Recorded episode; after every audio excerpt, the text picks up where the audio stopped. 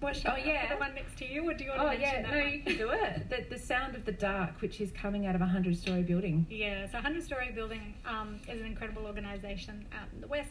Um, does a lot of writing workshops for kids, and they bring out uh, a publication each year that is uh, written by children, edited by children, published by children, and all the royalties of that will go back to 100 Story Building as well. And you can get that from certain bookstores like Readings, but also online as well. So check out 100 Story Building and their beautiful publication, Sound of the Dark, because once again, supporting lots of kids outside of our own families is a nice thing to do at Christmas.